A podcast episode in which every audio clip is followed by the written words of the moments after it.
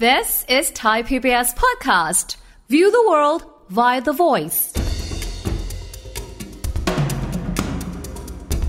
สัญญาก่อนสมรสคืออะไร สัญญาก่อนสมรสคือการตกลงกันในเรื่องเกี่ยวกับทรัพย์สินหนี้สินเรื่องการจัดการดูแลอะไรต่างๆ ทั้งหมดเลยนะครับบอกว่าเฮ้ยใครจะต้องทำอะไรอย่างไรนะครับแล้วก็เอาอันเนี้ยเป็นจดทะเบียนกับเอ่อนายทะเบียนตอนจดทะเบียนสมรสนะฮะตอนจดใบแต่งงานน่ะ นะครับก็เอาใบเนี้ยไปประกบกับเขาด้วย อะไรที่มีอยู่ก่อน อืม อันนี้เขาเรียกว่าสินส่วนตัว สินส่วนตัว ต่อมาถ้าเกิดพอหลังจดทะเบียนสมรส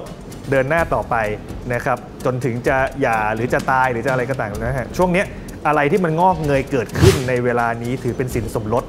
อัปเดตมานิดนึงครับว่าสถานการณ์ล่าสุด การใช้ชีวิตคู่ร่วมกันของ LGBTQ+ เนี่ยกฎหมายรองรับขนาดไหนอย่างไรครับ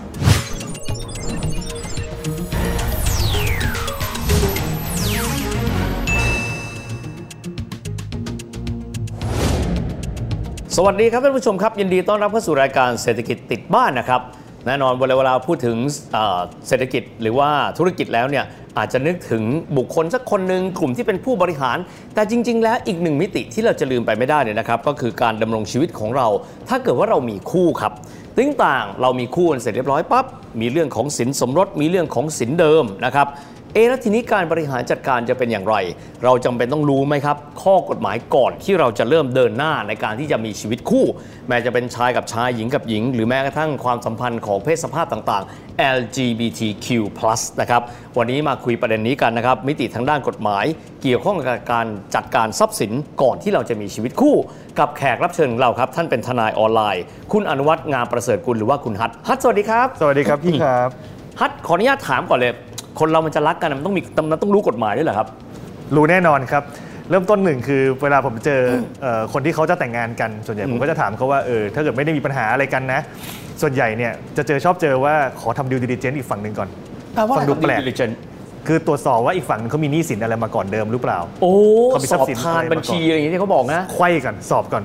นะคือรู้รู้ประวัติการเงินซึ่งกันและกัน ใช่คเอ้ารับทำไมต้องทำอย่างนั้นนะบางทีเนี่ยพอพอสมมตินะฮะพอเราไปแต่งงานกับบางคนเขามีหนี้เยอะมาก อ่านั่นแปลว่าอีกหน่อยหนึ่งในอนาคตเราอาจจะต้องเป็นช่วยกันรับผิดตรงนั้นด้วยหรือเปล่า เพราะว่าหนี้มันมีแต่เพิ่มพูนเนาะครับหรือบางทีมีทรัพย์สินอะไร ซึ่งบางทีเราอาจจะเป็นเหมือนแบบครอบครัวอืมอืมนะครับบางทีครอบครัวบอกว่าเฮ้ยผมมีทรัพย์สินตรงนี้อยู่เป็นของ family นะฉะนั้นเนี่ยมันห้ามออกไปอยู่ภายวงนอกอะมันมีข้อจำกัดอะไรหรือเปล่า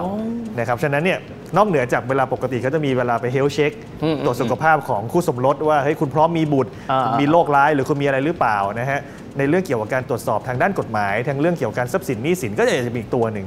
นะครับซึ่งเดี๋ยวนี้ก็มีการคุยกันเยอะนะฮะเดี๋ยวนี้ก็จะมีหลายคู่ที่เดินเข้ามา แล้วก็บอกว่าเออเนี่ยผมมีปัญหาเรื่องนี้อยู่ในเรื่องทรัพย์สินนะ ผมอยากจะเคลียร์ออกไม่อยากให้เป็นภาระกับคู่สมรสผม ช่วยจัดการให้หน่อย จะดูแลอย่างไรนะครับฉะนั้นเนี่ยไอ้พวกสัญญาอะไรต่างๆ ก็อาจจะต้องเข้ามาช่วยนะครับเพื่อให้มันมีความชัดเจนยิ่งขึ้น สมมุตินะสองฝ่ายเนี่ยไม่ใช่คนที่ใช้คำนี้นะฮะไม่ได้มีธุรกิจใหญ่โตกันมานะครับก็เป็นมนุษย์ปกติเราต้องทำถึงขั้นนั้นไหมครับ แค่คุยก็พอถ้าอย่างนั้น แค่คุยก็พอ แค่คุยก็พอ ส่วนใหญ่เนี่ยเราจะรู้กันคร่าวๆ ตอนคบหาดูใจกันเราจะเห็นแล้ว ว่าเขาเป็นคนอะไรอย่างไรอะไรอย่างเงี้ยนะครับ ฉะนั้นเนี่ยถ้าโดยปกติอาจจะยังไม่ต้องเป็นขนาดนั้นอืมแต่ว่าบางคนเนี่ยมันจะมีอย่างที่บอกฮะมันมีอะไรที่มันมีความพิเศษมาก่อนอันนี้อาจจะต้องมีแล้วเพราะว่ามันจะมาถึงไอ้สิ่งหนึ่งที่เรียกว่าถ้าเป็นชายหญิงนะครับเขาจะเรียกว่าสัญญาก่อนสมรส นะครับอ๋อสัญญาก่อนสมรสคืออะไรสัญญาก่อนสมรสคือการตกลงกันในเรื่องเกี่ยวกับทรัพย์สินหนี้สินเรื่องการจัดการดูแลอะไรต่างๆ ทั้งหมดเลยนะครับบอกว่าเฮ้ยใครจะต้องทำอะไรอย่างไรนะครับแล้วก็เอาอันเนี้ยเป็นจดทะเบียนกับเอ่อนายทะเบียนตอนจดทะเบียนสมรสนะฮะตอนจดใบแต่งงานน่ะนะครับก็เอาใบเนี้ยไปประกบกับเขาด้วยเอาใช้ทำได้ด้วยทำได้ครับทำได้ก็จะเป็นทำให้มันชัดเจนยิ่งขึ้นนะครับแล้วก็หลังจากนั้นก็ว่ากันตามนั้นเลยนะครับเอ่อผมเชื่อว่าคนจำนวนมากมายในตอนแต่งงานเราไม่เคยที่จะทำแบบนี้เลยนะครับบางคนจะบอกว่า ไม่ทำก็ไม่เห็นเป็นไรอะนะครับ มีกรณีตัวอย่างไหมครับว่า เวลาที่ไม่ได้รู้อะไรแก่กันและกัน ปรากฏถึงเวลาปั๊บแต่งงานไปพักหนึ่ง เกิดมีปัญหาขึ้นมานะครับพอมีตัวอย่างให้คนได้เห็นภาพไหมครับว่าทำไมเราจึงควรที่จะต้องรู้มิติกฎหมาย ก่อนที่เราจะแต่งงานครับเบี่ยงตัวอย่างแล้วกันนะฮะก็จะมีเช่น มีเอ่อผู้ชายท่านหนึ่งนะฮะเขาเคยแต่งงานมาแล้วนะครับจดทะเบียนหย่าอะไรกันเรียบร้อยแล้วนะครับแล้วก็มีลูกติดมาอืมอืมเสร็จแล้วก็มาแต่งงานกับผู้หญิงคนใหม่นะครับก็จะมีทรัพย์สินที่อะเริ่มมีว่าทรัพย์สินเกิดกับภรรยาคนเก่า ทรัพย์สินเกิดระหว่างก่อนแต่งงานทรัพย์สินที่เดี๋ยวจัดแพลนว่าจะเกิดกับภรรยาคนใหม่ และลูกๆจะยังไงโอ้โหมีบ้านหลังหนึ่งซื้อขึ้นมานะฮะบ้านที่อยู่ในครอบครัวแฟมิลี่เดียวกันอยู่ด้วยกันมา อยู่ด้วยกันมาเสร็จพอผ่านไปตอนจดทะเบียนก็ไม่ได้มีอะไรก็จดทะเบียนปกติ คุณแม่คนใหม่ก็เลี้ยงดูลูกๆเป็นอย่างดี เปรียบเสมือนหนึ่งกับเป็นลูกของเราเลยนะฮะก็อยู่กันไปอย่างเงี้ยโดยโดยปกติ ผ่านเวลาไปคุณพ่อเสีย คุณพ่อเสียปุ๊บมรดกก็ตกลูกและภรรยาอืมอันนี้ตามหลักนะครับพอผ่านไปอีกวันหนึ่งคุณแม่คุณแม่เสียซึ่งเป็นคุณแม่เลี้ยงอืมอืมนะครับเสียเสียเสร็จปุ๊บบ้านหลังเนี้ยคราวนี้มันมิกซ์กันแล้วว่าในบ้านหลังนั้นตกลงเป็นของใครกันแน่โอ้โหลูกเริ่มงงแล้วซับซ้อนแล้วนะแล้วแล้วฉันมีสิทธิ์ในบ้านหลังนี้ไหม ใช่ไหมฮะมันก็เริ่มกลับว่าเอ๊ะเรากับแม่เลี้ยงเราเป็นอะไรกันนะโอ้ไม่ได้เป็นอะไรกันเลยครับนะครับฉะนั้นเนี่ยถ้าเกิดว่าไม่ได้มีการเคลียร์คัดกันตั้งแต่เดวันว่าเฮ้ยเอ่อทรัพย์สินอะไรบ้างเนี่ยนะที่จะเป็นของเราแล้วก็ถ้าเกิดมีเหตุอะไรขึ้นมาเนี่ยอันนี้ตกลงแบ่งจัดการกันอย่างไร มันจะเกิดอีเวนต์มันจะเกิดเหตุการณ์ที่ว่า พอภาพจบเนี่ยมันจะกลายเป็นว่าคุณแม่เลี้ยงอืมเอ่อเสียไปโดยที่ไม่ได้มีเขียนพินัยกรรมหรือมีอะไรไว้ก่อนอ่านะทรัพย์สินตัวเนี้ยก็จะไปแบ่งหาทายาทของคุณแม่เลี้ยง ซึ่งไม่เกี่ยวกับลูก 2 คนหรือลูก 3 4 คนที่เขาเป็นของลูกติดมาเลย โอ้ มันกลายเป็นว่าเอาบ้านหลังหนึ่งกลายเป็นว่าตอนนี้จะมีกรรมสิทธิ์ร่วมเทียบเลยนะครับเพราะว่าเราไม่ได้จัดการอะไรกันไว้ก่อน ฉะนั้นเนี่ยถามว่าถ้าเป็นเคสปกติ แต่งงานกันปกติ แค่รู้จักเขารู้จักเรา เคลียร์กันว่านิสัยใจคอถูกต้องโอเค จดทะเบียนสมรสแล้วก็เดินหน้า อันเนี้ยโอเค แต่ถ้าเกิดคุณมีข้อจำกัดบางประการ หรือมีอะไรพิเศษลักษณะจำเพาะเนี่ยบงประการเอออัอันเนี้ยอาจจะต้อง planning ดีๆ ว่าจะทำยังไงไม่ให้เกิดปัญหากับลูกๆของเรา ไม่ให้เกิดปัญหากับรุ่นต่อไปอะไรอย่างเงี้ยครับเพราะมันไม่ได้พูดถึงเราแค่เราคนเดียวเนาะต้องขอบคุณทนายฮัทมากเพราะว่าหลายๆครั้งเราคิดนะอ่าสามีแต่งงานกับภรรยามีลูกแล้วจบ แต่จริงๆแล้วมันอาจจะมีความซับซ้อนระหว่างกลางขึ้นมาค่อนข้างเยอะด้วยนะฮะใช่ครับทีนี้เรามาถึงอ่าในแง่ของภาพทั่ว ๆ ไปกันบ้าง ครับ สมมุติว่าข้อที่เราควรที่จะรู้อืมนะครับระหว่างที่เราจะเริ่มต้นเดินหน้าเราจะได้ยินแบบนี้นะ แต่งงานกันปั๊บสินเดิม อืม สินสมรสอืม เพื่อหยากันแบ่งกันยังไงงง ข้อควรรู้เอาเบื้องต้นเอาง่ายๆ แค่นี้ก่อนนะครับ มันควรต้องมีอะไรบ้างครับ อะไรคือสินสมรสอะไรคือสินของแต่ละคน อืม ยังไงบ้างครับ ครับ เอาเอาหลักการง่ายๆก่อนเลย ถ้าเกิดตัดตัดกันที่วันจดทะเบียนสมรสครับอะไรที่มีอยู่ก่อนอืมอันนี้เขาเรียกว่าสินส่วนตัว สินส่วนตัวของเราส่วนตัวเลยอืมนะครับ ฉะนั้นเนี่ยไอเนี่ยสินส่วนตัวของใครของมันอยู่ยังไงอยู่เหมือนเดิมนะครับ ต่อมาถ้าเกิดพอหลังจดทะเบียนสมรสเดินหน้าต่อไปนะครับ จนถึงจะหย่าหรือจะตายหรือจะอะไรก็ต่างนะฮะช่วงเนี้ยอะไรที่มันงอกเงยเกิดขึ้นในเวลานี้ถือเป็นสินสมรส ทั้งหมดเลย ทั้งหมดเลย ส่วนอ๋อส่วนเอางี้80 90เป็นทั้งหมดเลยแล้วกันเอาโดยโอเคหลักก่อนนะครับฉะนั้นเนี่ยอะไรเกิดขึ้นระหว่างช่วงนี้รวมถึงหนี้ด้วยนะฮะครับหนี้สินอะไรต่างๆ เกิดเออขึ้นดีระหว่างนี้ก็ถ้าไม่ถ้าไม่บอกเดี๋ยวลืมก็หาร 2 เหมือนกันครับนะครับฉะนั้นเนี่ยในช่วงเนี้ยอะไรที่เกิดขึ้นคือหาร 2 หมดอืมนะครับพอเสร็จปุ๊บถ้าเกิดมีเหตุหย่ากันขึ้นมานะครับก็มาคุยกันแล้ว ไอ้ส่วนตัวเหมือนเดิมฮะของใครของมันอืมไอ้ส่วนที่เกิดขึ้นตรงเนี้ยโดยหลักก็หาร 2 กันอืมอืมนะครับว่าอะโอเค ถ้าหย่ากันอะแบ่งกันยังไง ก็คือตกกันหลักก็หาร 2 แต่ความหาร 2 มันยากอ๋อ เพราะว่าเอกบ้านหลังหนึ่งจะมาหาร 2 หารยังไงอืมอืมอืมนะครับบางทีเราก็จะทำเอ่อบางทีตอนหย่าผมก็ทำบันทึกการหย่าให้ เช่นบอกว่าอะแล้วทรัพย์สินเรามีทั้งหมดเท่านี้ ตีมูลค่ามาวัดต้มลายเท่านี้ เราก็บอกว่างั้นคุณเอาวันนี้ไปคุณเอาวันนี้มาอ๋อเข้าใจก็แยกกันเพื่อให้บอกว่าให้สัดส่วนได้เท่าๆกัน แต่ว่าความจำเป็นด้วยฮะบางคนบอกว่าเอ่อทำงานอยู่ใกล้คอนโดอันนั้นก็คอนโดไป อันนี้คนงานทำงานที่บ้านอยากได้บ้านหลังใหญ่เพื่อดูแลอะงั้นก็แบ่งกันอืมก็ก็แล้วแต่ความต้องการของแต่ละคนแต่ว่าถ้าคือตอนจบก็คือควรจะให้มันใกล้ๆกันครับตามความตกลง ฉะนั้นเนี่ยนี่คืออมสินส่วนตัวสินสมรสนะครับฉะนั้นเนี่ยก็จะต้องแบ่งกันอย่างนี้นะฮะปัญหาคือเป็นแบบนี้ครับ หลายคู่ใช้แบบนี้ ด้วยพฤตินัยอยู่กินกันเป็นสามีภรรยาเป็นผัวเมียกันนะครับลูกก็รู้ว่าเป็นลูกของทั้งคู่นี่แหละ แต่พอดีว่าไม่ได้จดทะเบียนอืมกฎหมายเดียวกันสามารถประยุกต์ใช้ได้ไหมครับ หรือว่ามีความซับซ้อนอะไรเพิ่มเติมขึ้นไปอีก มีความยากขึ้นยากขึ้น นะครับเพราะว่า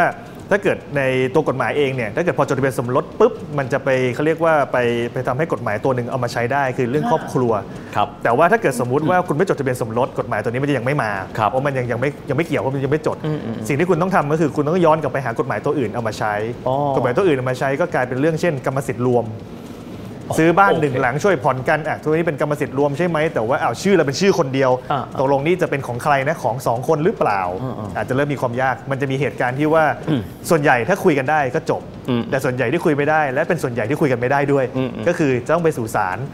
เราก็ต้องเอาหลักฐานไปว่าฉันเป็นคนช่วยผ่อนนะ ฉันเป็นคนไปช่วยซื้อมาฉันเกิดหนี้ฉันทำนู่นฉันทำนี่มาpresent กันใหญ่เลย สองฝ่ายก็ present อีกฝั่งหนึ่งก็ present ในวันที่เราไม่รักกันเนี่ยมันไม่สนุกแล้วอ่าฮะเราก็ต่างฝ่ายต่างต้องพูดข้อเท็จจริงเยอะแยะหมดเลยทั้งทั้งที่จริงๆแค่จดทะเบียนสมรสมัน auto เลยกฎหมายมันมาหมดบอกเลยคุณจะแบ่งกันยังไง แต่พอไม่จดปุ๊บกรรมสิทธิ์รวมมาแล้ว ในเรื่องเกี่ยวกับหนี้จะหารกันยังไง จะทรัพย์จะหารกันยังไง มันจะมีความยากแล้วนะครับมันก็จะมีความยากขึ้นแล้วกัน สมมุติฝ่ายใดฝ่ายหนึ่งจดทะเบียนจัดตั้งบริษัทครับนะครับโดยที่คู่สมรสไม่ได้เป็นกรรมการด้วยอืมสมมติในกรณีแบบเนี้ยในส่วนนั้นถือว่าเป็น ของฝ่ายที่เป็นหนึ่งในผู้ก่อตั้งบริษัท เจ้าของบริษัทหรือว่ากลายมาเป็นสินสมรสด้วยครับยังไงครับ คือถ้าในกรณีจดทะเบียนสมรสอืมไอเนี่ยมาเป็นสินสมรสเลยฮะอ๋อจบเลยจบเลยมันง่ายนิดเดียวมันมันแค่แบบจดปุ๊บทุกอย่างออโต้แต่ถ้าเกิดสมมุติว่าไม่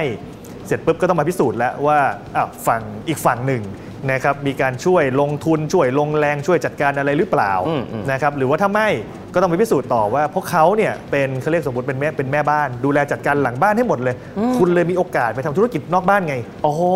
อ๋อมีการแบ่งปันหรือเปล่าฉะนั้นถ้าเกิดมีอย่างนี้เกิดขึ้นศาลก็จะบอกว่าเอ้ยอย่างนี้คุณก็ถือว่าเป็นของกลางนะโอเคก็ต้องแบ่งกันไม่ส่วนหนึ่งครับรูปแบบของการสมรสในปัจจุบันหรือชีวิตคู่เนี่ย ไม่ได้มีเฉพาะชายหญิงหญิงชายเนาะปัจจุบันสังคมมีพลวัตค่อนข้างเยอะ รูปแบบของการใช้ชีวิตคู่กันก็เพิ่มเติม เช่นกรณีของ LGBTQ+ นะครับตอนนี้ให้อัปเดตมานิดนึงครับว่าสถานการณ์ล่าสุดการใช้ชีวิตคู่ร่วมกันของ LGBTQ+ เนี่ยกฎหมายรองรับขนาดไหนอย่างไรครับจริงต้องบอกว่าตอนนี้กฎหมายที่เป็นพูดถึงเรื่องนี้เฉพาะเจาะจงเนี่ยยังไม่มาครับนะครับฉะนั้นเนี่ยมันก็เลยกลับไปสู่หลักทั่วไปนะครับต้องบอกอย่างนี้ก่อนฮะ บางคนชอบบอกว่าเอ้ยกฎหมายล้าสมัยนะครับต้องบอกว่าธุรกิจนำกฎหมายเสมออมชีวิตสังคม เศรษฐกิจนำกฎหมายเสมอ พอสังคมเดินไปทางไหนเศรษฐกิจเดินไปทางไหนกฎหมายจะวิ่งตามอ๋อกฎหมายจะวิ่งตามอืมนะครับแต่ว่าด้วยด้วยในลักษณะคือกฎหมายประเทศไทยเนี่ยกฎหมายเป็นกฎหมายที่มีลักษณะที่ว่าเราพยายามเปิดกว้างๆเอาไว้ตัวหนึ่งก่อนอืมอืมว่าถ้าเกิดไม่มีอะไรที่จะมาปรับใช้เราเอากฎหมายหลักมาใช้ เช่นประมวลกฎหมายแพ่งและพาณิชย์ครับที่จะบอกว่าตั้งแต่เกิดยันตายคุณมีอะไรยังไงบ้างไอ้พวกเนี้ยก็จะเอามาปรับใช้ถ้าไม่มีกฎหมายเฉพาะ กฎหมายเฉพาะเช่นพรบคู่ชีวิตหรือการทำอะไรต่างๆนะฮะฉะนั้นเนี่ยในวันนี้ในวันที่กฎหมายพิเศษยังไม่มีกฎหมายหลักก็ต้องเอามาใช้ครับกฎหมายหลักเอามาใช้ก็เช่นอะไรได้บ้างหนึ่งนะครับในเรื่องเกี่ยวกับตัวสมมติว่ามาอยู่ด้วยกันอืมอยู่ด้วยกันถ้าเกิดร่วมทำธุรกิจด้วยกันไปเปิดบริษัท ไปเปิดกิจการหรือทำอะไรต่างๆ ขึ้นมา อาจจะมีเรื่องเกี่ยวกับการทำพวกห้างหุ้นส่วนไม่จดทะเบียน ที่กฎหมายหลักทั่วไปเลยครับก็คือคุณสองคนมาทำธุรกิจร่วมกันกำไรก็มาแบ่งกันหนี้สินก็มาหารกัน นะครับหรือเรื่องถ้าเกิดเราไปได้ถือครองทรัพย์สินอะไรขึ้นมา ก็เป็นกรรมสิทธิ์ร่วมอืมนะครับว่าอะต่างคนต่างมีสัดส่วนของแต่ละคนอยู่ในทรัพย์สินชิ้นนั้นๆนะครับเช่นเดียวกับเรื่องหนี้เรื่องอะไรต่างๆนะครับแล้วก็ถ้าเกิดสมมุติว่าไปทำธุรกรรมไปทำธุรกิจอะไรต่างๆ ก็ถ้าเกิดทำอ่าเขาเรียกว่าในนามของอีกคนนึงอะอาจจะต้องตามไปดูแลกับเขาด้วยหรือไปรับผิดกับเขาด้วยหรือเปล่า อันนี้ก็จะมีหลาย ๆ เรื่องที่ต้องมานั่งไล่ดูเป็นทีละทีละเรื่องทีละเรื่องครับนะครับรวมถึงในบางทีเนี่ยเช่นบางทีอยากจะมีบุตร อาจจะไปรับบุตรบุญธรรม Adopt ขึ้นมาเข้ามาอืมอะไรอย่างเงี้ยมันก็ดูดูกฎหมายกรอบกฎหมายมันทำได้มากน้อยแค่ไหนในวันที่กฎหมายมันยังไม่มีอืมอืมนะครับแต่กฎหมายมาเนี่ยมันค่อนข้างเคลียร์ขึ้นนะแต่วันเนี้ยมันก็ต้องดูภายใต้ข้อจำกัดกฎหมายที่ 2,500อะฮะมันก็อาจจะไม่ได้รองรับได้ทุกเรื่องนึกออกมันยังไม่ได้วิ่งตามเท่าทุกวันนี้ครับเราได้ยินคำนี้ค่อนข้างบ่อยนะครับพรบคู่ชีวิตหรือชีวิตคู่สักอย่างเนี่ยนะฮะครับอยากให้อัปเดตว่าครอบคลุมขนาดไหน เช่นกรณีบางคนบอกว่า เราอยู่ด้วยกันแล้วแหละ เราอยากกู้ธนาคารร่วม เอ๊ะมันมีกฎหมายรองรับขนาดไหนอย่างไรบ้างครับครับคือต้องเริ่มอย่างนี้ก่อนนะฮะว่าตอนนี้พรบเองมันยังมีหลายเวอร์ชันอยู่ แต่ว่าเอาคอนเซปต์ที่มันคล้ายๆกันก่อนแล้วกันก็คือว่า คนสองคนนะครับที่เป็นเพศสภาพเดียวกันนะอืมก็เริ่มอย่างนี้ก่อนนะครับเพศสภาพเดียวกันมาอยู่ด้วยกันนะครับเขาพยายามจะทำให้เรื่องเนี้ยมันกลายเป็นเรื่องที่เหมือนเป็นคนเขาเรียกว่าคู่สมรสปกติเหมือนชายหญิงหญิงชายนะครับฉะนั้นเนี่ยการไปทำอะไรร่วมกันสมรสเท่าเทียมที่ผมได้ยินสรสเท่าเทียมอ่าใช่ครับพอไปทำอะไรขึ้นมาเสร็จปุ๊บเนี่ยในเรื่องเกี่ยวกับเอ่อการไปกู้ยืมเงินอะไรต่างๆเขาก็จะมองว่าอะอันนี้มองอาจจะเป็นหนี้ร่วมได้ไหมนะครับหรือว่าในเรื่องเกี่ยวกับการทำหลายตัวเลยฮะเขาพยายามมองว่าไอ้คู่เนี้ยมันเอ่อสามารถ มีเสมือนหนึ่งเป็นคู่สมรสกัน เพราะฉะนั้นคนที่เป็นพูดง่ายนะฮะการสมรสในเพศสภาพเดียวกัน หรือว่าเป็นการอยู่ร่วมกันของ LGBTQ+ เนี่ยณเวลานี้ข้อแนะนำที่ฮัทอยากจะมีให้ท่ามกลางกฎหมายที่อาจจะยังไม่สามารถครอบคลุมทุกอย่างได้เนี่ยมีข้อแนะนำในการเดินหน้าที่ใช้ชีวิตคู่ในมิติที่มีกฎหมายรองรับยังไงบ้างครับ แน่นอนข้อหนึ่งคือในเรื่องเกี่ยวกับทำข้อตกลงร่วมกันอืมอืมอันเนี้ยอาจจะใช้หรือไม่ใช้ทนายก็ได้ แต่อย่างน้อยเนี่ยต้องมีวันหนึ่งที่เราสองคนต้องมานั่งคุยกันว่าเป็นเหมือนเป็นธรรมนูญการอยู่ร่วมธกัรนรมนูญกันอยู่ร่วมกันว่า เธอและฉันจะทำอะไรกันอย่างไรบ้าง ถ้าอีกหน่อยในอนาคตเรามีทรัพย์สินร่วมกัน เราจะไปจดทะเบียน เช่นเอ้ยเราจะไปซื้อที่เราตกลงนะ เราจะจดใช้ใช้ใช้ชื่อร่วมกันนะ หรือถ้าเกิดจะมีหนี้อะไรขึ้นมาอีกฝ่ายหนึ่งต้องรับรู้ซึ่งกันและกันนะนะครับหรืออาจจะไปกู้ร่วมหนี้ร่วมอะไรต่างๆนะครับเพราะมันจะมีเหตุการณ์หลายเหตุการณ์เลยว่า เช่น บางทีเนี่ยตัวเรากับตัวเขาเองเนี่ยอาจจะมีศักยภาพเงินอาจจะยังไม่เยอะครับอาจจะจำเป็นต้องใช้พ่อแม่หรือพี่หรือตระกูลของฝ่ายใดฝ่ายหนึ่ง ไปช่วยซื้อทรัพย์สินบางประการก่อน ไปครับกู้ยืมเงินก่อนนะครับพอได้ทรัพย์สินมาอาจจะกลายเป็นชื่อของบ้านเขา แต่ว่าจริง ๆ มันคือการที่เราใส่เงินพร้อมกัน ตกลงกันยังไงล่ะครับนะครับเพราะมันจะมีความยากในชีวิตละนะฮะฉะนั้นเนี่ยอาจจะต้องคุยกันเยอะเยอะขึ้นโอ้แต่ดีในวันที่มากฎหมายยังไม่มาก็ต้อครังบคุยกันเยอะๆ เขียนกันให้เยอะๆ ว่าจะเอายังไง ใช้ได้ใช้ไม่ได้ว่ากันแล้วก็อาจจะให้ทนายมาช่วย endorse อีกทีหนึ่งว่าเฮ้ยโอเคอันนี้โอเค อันนี้เอ้ยเดี๋ยวเดี๋ยวต้องคุยกันนี้เพิ่มนะ ทนายจะมีสามารถเขาเรียกมีไดอะล็อกในการบอกว่าเฮ้ยคุณลองคุยเรื่องนี้ด้วยสิครับคุณคุยเรื่องนี้เพิ่มเติมนะ แล้วคุณจะมันจะมันจะออกมานะครับเป็นประโยชน์มากนะครับเพราะว่าบางครั้งเองเนี่ยเราอาจจะไม่รู้ข้อกฎหมาย แต่ว่าข้อตกลงระหว่างกัน เป็นสิ่งที่ดีครับ ไม่ต้องรอให้วันที่เราไม่รักกันนะครับ เพราะยังไงก็ตามเรามีพื้นฐานเอาไว้ก่อนวันหนึ่งกฎหมายมารองรับ ก็จะสามารถทำให้ทุกอย่างนั้นกระจ่างชัดได้นะครับ วันนี้ขอบคุณทนายฮัทมากๆที่มาคุยกับเรา ขอบคุณมากคขรัอบบคุณครับพีวิทย์ครับ ต้องไม่ลืมนะครับว่าชีวิตของเราตั้งแต่เกิดจนแก่นะครับไม่ว่าจะเป็นมิติการอยู่ร่วมกันมิติเศรษฐกิจ มิติธุรกิจ ทุกอย่างมีมิติแง่มุมทางกฎหมาย ถ้าเราไม่รู้กฎหมาย อย่างน้อยที่สุดเรามีข้อตกลงระหว่างกัน ก็น่าจะพอเป็นประโยชน์บ้างนั่นก็เป็นภาพรวมของรายการของเราในวันนี้นะครับเศรษฐกิจติดบ้าน วันนี้เวลาหมดลงแล้วแล้วพบกันใหม่โอกาสหน้า สวัสดีครับ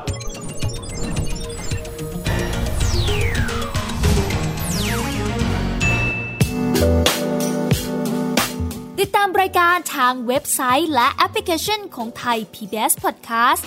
Spotify SoundCloud Google Podcast Apple Podcast และ YouTube Channel Thai PBS Podcast Thai PBS podcast. View the world via the voice.